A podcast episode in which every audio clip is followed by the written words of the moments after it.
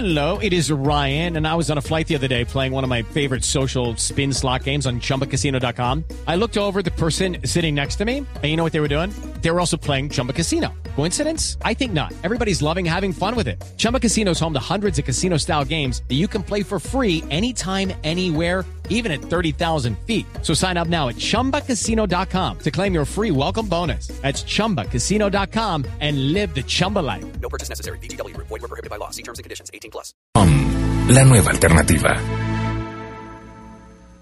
Estás escuchando Mesa Blue.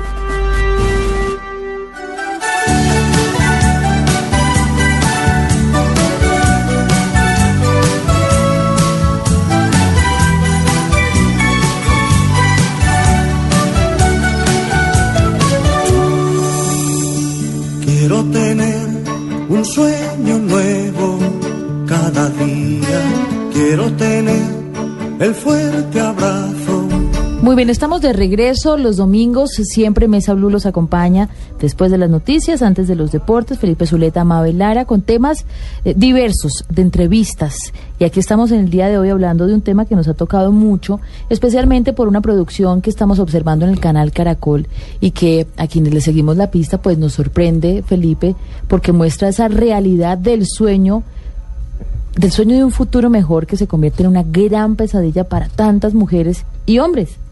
Sí, tantas mujeres y hombres, Mabel, porque son ah, personas que no tienen los recursos económicos, personas que la sociedad les ha volteado la espalda, sus propias familias les han volteado la espalda y acaban atrapados en unas redes, en unas mafias criminales con la finalidad de explotarlos sexualmente.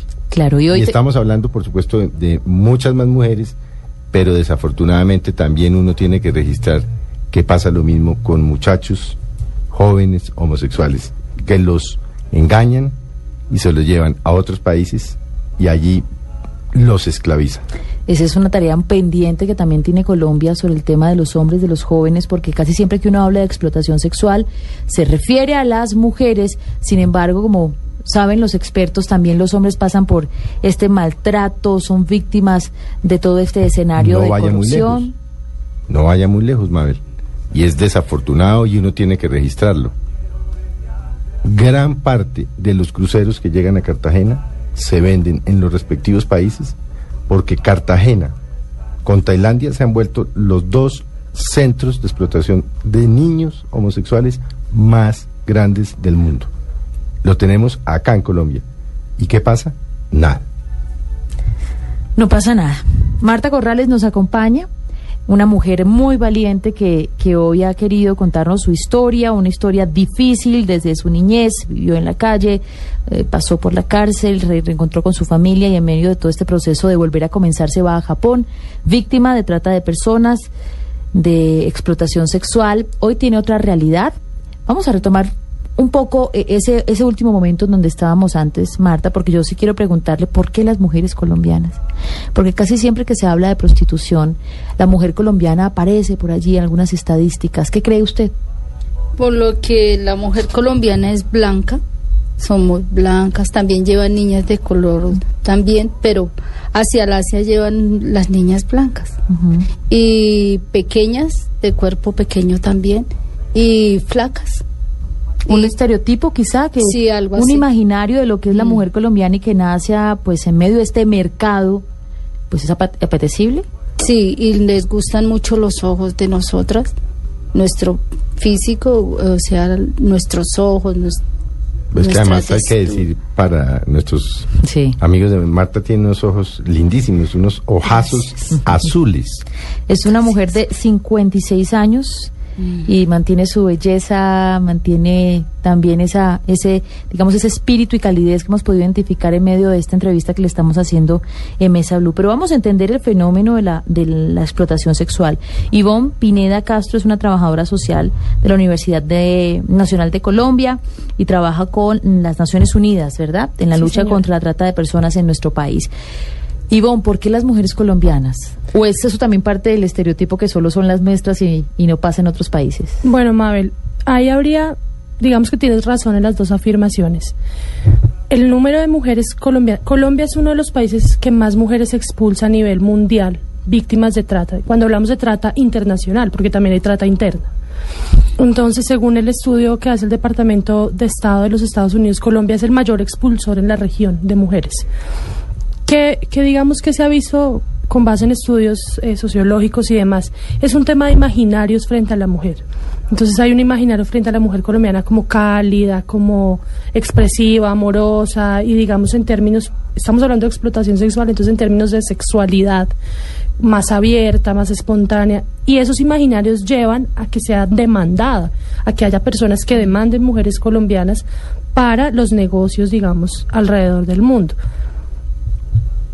¿Cuántas mujeres en este momento son víctimas de trata de personas en el mundo? Bueno, ¿Qué calcula en el Naciones mundo, Unidas? nosotros en el último reporte que lanzamos, que fue en diciembre de 2012, tenemos una, una estimación más o menos de entre 600 y 800 mil personas al año vendidas alrededor del mundo con, fines- con diferentes fines de explotación.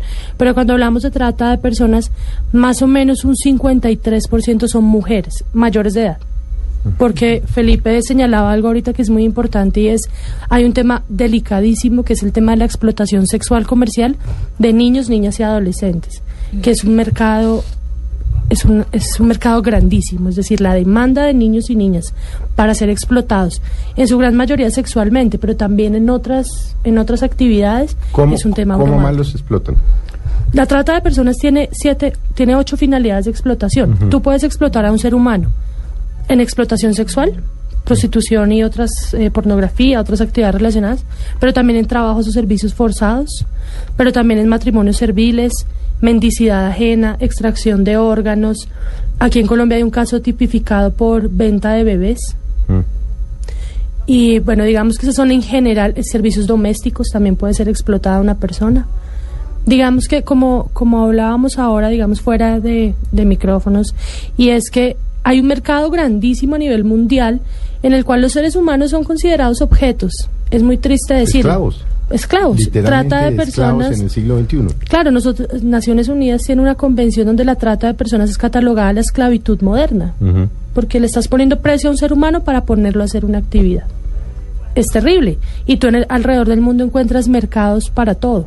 Claro. O sea, ¿De dónde salen los jóvenes y, y las mujeres de Colombia? Esa pregunta me parece súper clave.